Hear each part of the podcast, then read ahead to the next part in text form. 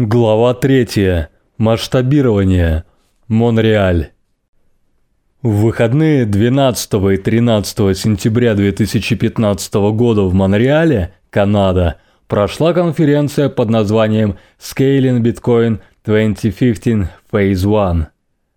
Она была заявлена как попытка помочь разрешить конфликт, мучивший сообщество в то время. По крайней мере, это была возможность для главных героев по обе стороны дебатов поговорить друг с другом.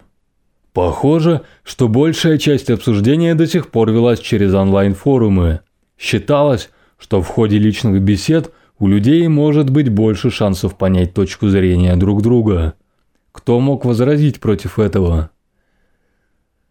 Важно отметить, что присутствовали те, кого многие считали главными действующими лицами по обе стороны дебатов. Гэвин Андерсон, сторонник больших блоков, и Грегори Максвелл, сторонник малых блоков. Грегори, разработчик протокола, был стойким и бескомпромиссным сторонником аргумента в пользу меньших блоков, возможно, менее склонен идти на компромиссы, чем кто-либо другой. Грегори был исключительно умен и, как мне показалось, обладал чрезвычайно глубоким пониманием большинства различных областей исследований, которых касался биткоин, от информатики и криптографии до теории игр. Иногда его называли биткоин-магом. Его самый первый публичный пост на Bitcoin Talk в мае две тысячи одиннадцатого года был посвящен комиссиям за транзакции и стимулам для майнинга и описывал, как сборы необходимы для защиты сети. В две тысячи четырнадцатом году Грегори стал соучредителем Blockstream, компании, которая, казалось, полностью состояла из сторонников малых блоков и с бизнес-моделью, которая зависела от повышения комиссий за транзакции, поскольку Blockstream предлагал потенциальные решения этой проблемы. Проблемы, которой, по мнению сторонников больших блоков, не было, точнее, не должно быть.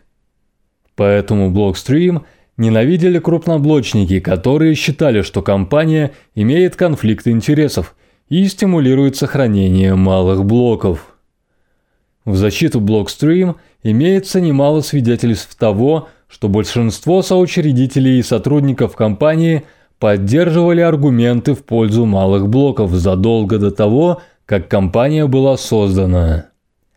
Некоторые из сторонников крупных блоков, по-видимому, просто путали причину и следствие. Мне казалось, что сотрудники Blockstream присоединились к компании из заранее существовавшего представления о масштабировании, а не из-за того, что пришли к нему после присоединения к Blockstream. С другой стороны, конформизм и групповое мышление – настоящие проблемы, и, возможно, они обе играют свою роль. Однако, вопреки утверждениям сторонников теории заговора, никто в Blockstream не совершал умышленных злонамеренных действий. Любая ошибка в аргументации, вероятно, была подсознательной. То же самое можно сказать о Гэвине и сторонниках крупных блоков.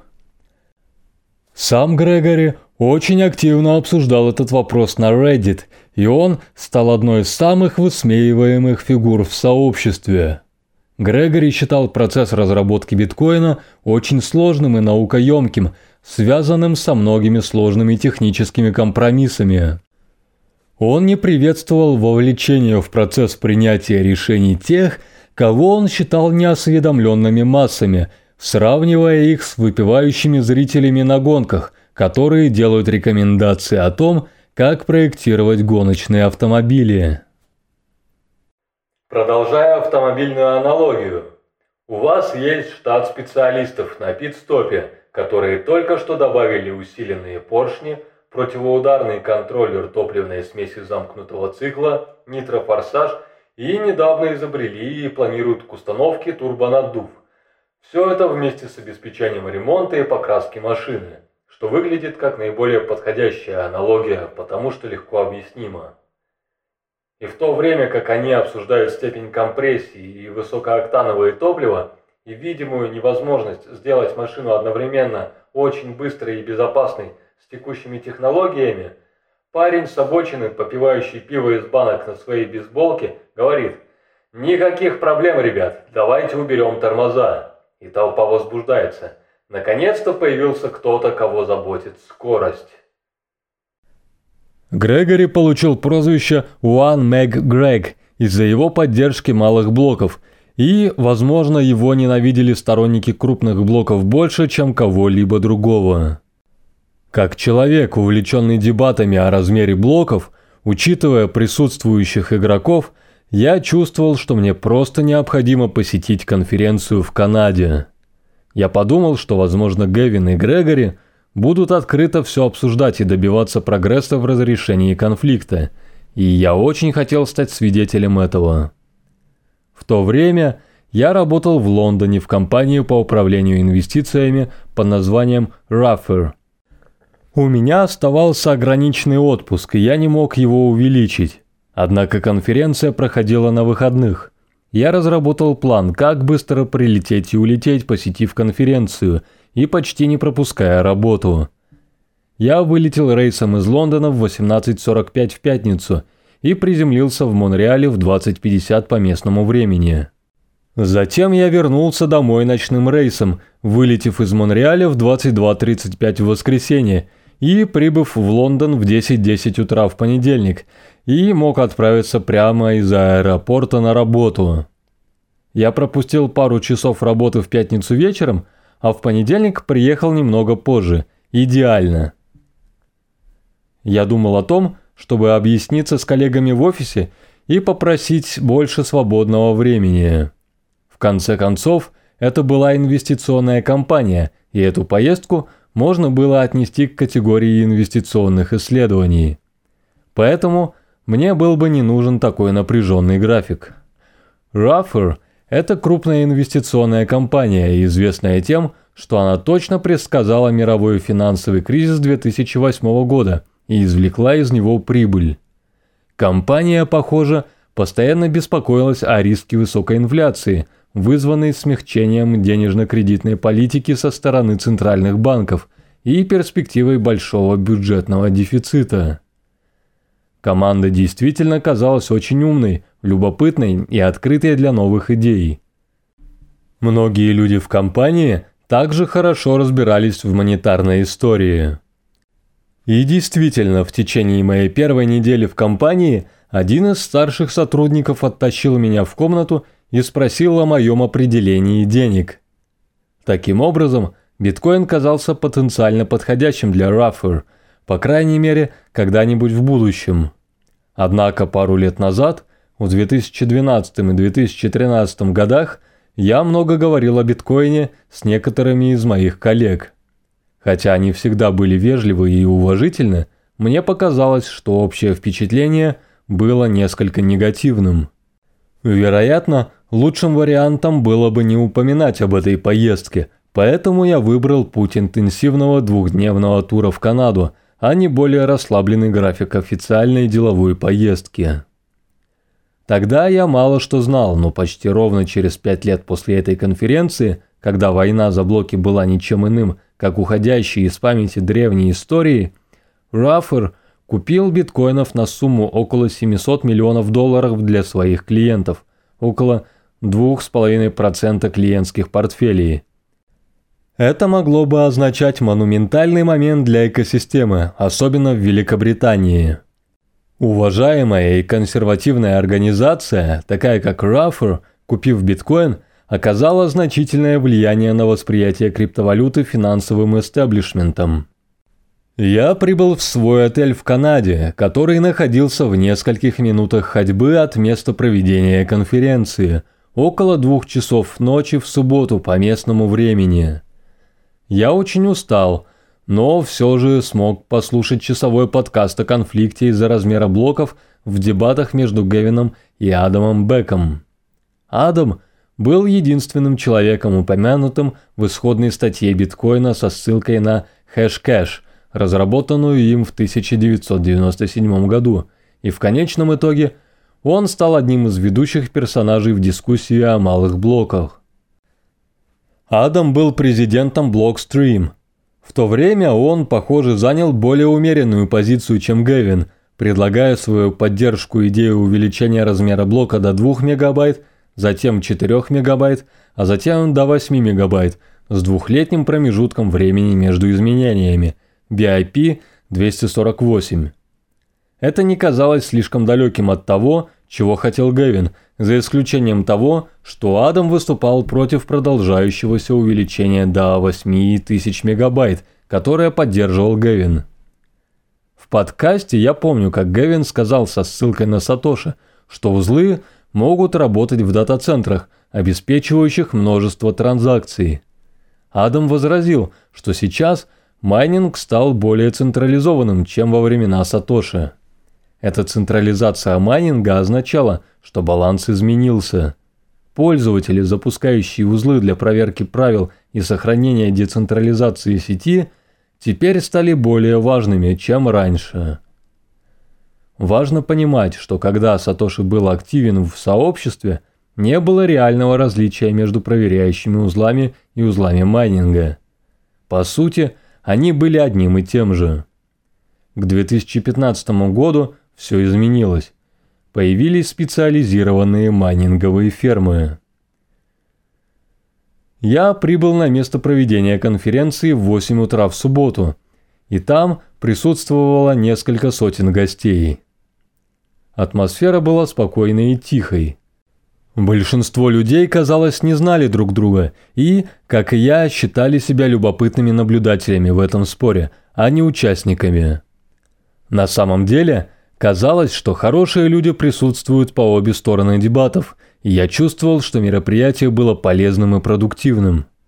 Большинство выступлений было посвящено компьютерным наукам о масштабировании биткоина с особым упором на научный метод и любой анализ, который содержал данные и статистику о технических ограничениях сети. Главным организатором мероприятия оказался Пиндер Вонг, бывший член правления ай кэн, обладающий опытом управления интернетом, который также стоял за одним из первых в мире интернет-провайдеров. Большое внимание на конференции было уделено извлечению уроков из споров по вопросам управления в интернет-организациях, таких как Internet Engineering Task Force, ай и ти эф, и возможному применению этих уроков к биткоину. Больше всего мне понравилось два выступления – Питера Райзена об экономике размера блока и Джеффа Гарзика о различных предложениях по предельным размерам блока. Выступление Питера было сосредоточено на экономической теории ограничения размера блока. Он считал, что аргумент о спирали смерти рынка комиссий неприменим, поскольку без ограничения размера блока можно иметь функционирующий рынок комиссий. Тем не менее, он заявил, что ненулевая инфляция была предположением и в его теории, что нормально, если выстраивается прогноз на ближнее и среднесрочную перспективу. Для тех, кто сосредоточен на долгосрочной устойчивости системы, это предположение могло показаться неуместным. Питер рассматривал ограничение размера блока как производственную квоту, являющуюся препятствием для свободного рынка, который, как он утверждал, будет определять комиссию за транзакцию более эффективным образом. Питер закончил свое выступление, сославшись на цензуру на Bitcoin Reddit тех, кто выступал за удаление производственной квоты и ддос-атаки на клиенты и майнинговые пулы, поддерживающие удаление квоты, такие как Bitcoin икс ти и Slash Pool соответственно. Питер также упомянул узлы, поддерживающие сокращение производственной квоты. Он показал на экране круговые диаграммы, иллюстрирующие два процента узлов в сети биткоин, использовавшие Bitcoin икс ти пятнадцатого августа две тысячи пятнадцатого года и выросшие до пятнадцати процентов к тридцатому августа две тысячи пятнадцатого года. Затем Питер предсказал, что эта производственная квота не сработает. Биткоин сломает ограждения, возведенные группами с особыми интересами, пытающимися блокировать поток транзакций. Это все, что я хочу сказать о рынке комиссии. Вышеупомянутая фраза о потоке явно была отсылкой к Blockstream и этот комментарий вызвал значительный смех в аудитории. Некоторые из наиболее чувствительных сторонников малых блоков бормотали, что это троллинг и он нарушает дух сотрудничества на конференции. Еще одна презентация, которую стоит упомянуть, это доклад Джеффа Гарзика, озаглавленный «Проблемы, влияющие на предложение по размеру блоков». Джефф был еще одним разработчиком протокола, который предложил убрать ограничения на размер блока через несколько недель после его добавления в две тысячи десятом году, как упоминалось в главе два. Несмотря на это, Джефф всегда производил впечатление человека, занимающего умеренную позицию, зачастую формулируя обе стороны аргумента. Похоже, он пытался позиционировать себя в споре как посредника, способного преодолеть разрыв между обеими сторонами, и он, по-видимому, никогда не поддерживал Bitcoin икс ти. Однако он, вероятно, действительно хотел принять какое-то решение как можно раньше, но ему не хватало терпения, как у остальных сторонников малых блоков. Джефф подчеркнул в своем выступлении, что ограничение в один мегабайт – это в значительной степени маркетинговая проблема, которая удержит компании от запуска своих биткоин-программ. И еще одна проблема, которую я называю проблемой Fidelity. Fidelity – это одна из многих компаний на Уолл-стрит, которые смотрят в сторону экспериментирования с биткоином, и они, как многие другие, говорят, что если они переключатся на свою бета-программу, они исчерпают емкость биткоина. Это делает гипотетический проект невозможным с самого начала, поскольку они не могут обещать перспектив роста. Днем конференция разбилась на более мелкие группы. Меня определили в группу из пяти или шести человек вместе с Гэвином. Другие рассказывали об уроках, которые они извлекли из споров, связанных с криптографическими протоколами, например, о спорных решениях о том, как выбрать хэш-функцию. Они говорили о необходимости диалога и терпения. Обсуждалась концепция приблизительного консенсуса, методология, используемая ай и ти эф, которая включает оценку чувства группы. Рабочие группы приходят к решениям через приблизительный консенсус. Консенсус ай и ти эф не требует, чтобы все участники пришли к единому мнению, хотя это предпочтительно. В общем, должен быть доминирующий взгляд рабочей группы. Однако, нужно отметить, что доминирование не определяется на основе объема поддержки, а скорее является некоторым смыслом общего соглашения. Консенсус может быть определен подсчетом поднятых рук, гулом или любыми другими способами, на которые согласится рабочая группа, конечно же, в ходе приблизительного консенсуса. Обратим внимание, что пятьдесят один процент поддержка в рабочей группе не является приблизительным консенсусом и девяносто девять процентов лучше, чем приблизительный.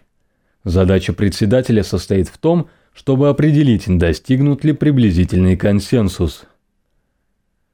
Затем настала очередь Гэвина. По сути, он сказал, что все эти разговоры о диалоге и терпении – это здорово, но в какой-то момент нужно принять окончательное решение, и кто-то или какой-то процесс должен быть определен, чтобы принять это окончательное решение. «Проблема здесь, – заявил он, – в том, что никто не знал, кем и как оно будет принято. То, что он сказал, было разумным, однако я чувствовал, что он все больше расстраивается и теряет терпение». Это неудивительно, учитывая огромное давление, которое он должен был испытывать как один из людей, на которых все были сосредоточены. В то время я очень уважал Гэвина за его готовность участвовать в этой дискуссии, когда проще было бы вообще не беспокоиться о конференции, как это сделал Майк Хирн. На этой конференции я впервые встретил Грегори лично. Читая его сообщения в интернете, у меня сложилось впечатление, что он был исключительно умен, являлся сильной личностью, быстро мыслил и был несколько нетерпеливым и нетерпимым к тем, у кого было слабое техническое понимание некоторых концепций в компьютерных науках или протоколе биткоин. Я был удивлен его личностью во плоти. Он казался спокойным, любопытным, вежливым, вдумчивым и открытым. Совсем другим Грегори, чем можно было ожидать. В коридоре конференции во время одного из перерывов я заметил, что Гэвин и Грегори сели рядом друг с другом и начали разговаривать. Это то, на что надеялись многие участники. Главные действующие лица с каждой стороны обсуждают этот вопрос. Со временем группа, наблюдающая за дискуссией, становилась все больше и больше, поскольку все больше и больше хотели услышать то, о чем говорилось.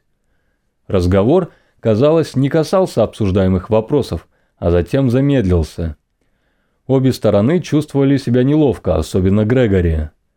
Его предпочитаемым форматом обсуждения явно были веб-форумы, где беседа была открыта для просмотра всем.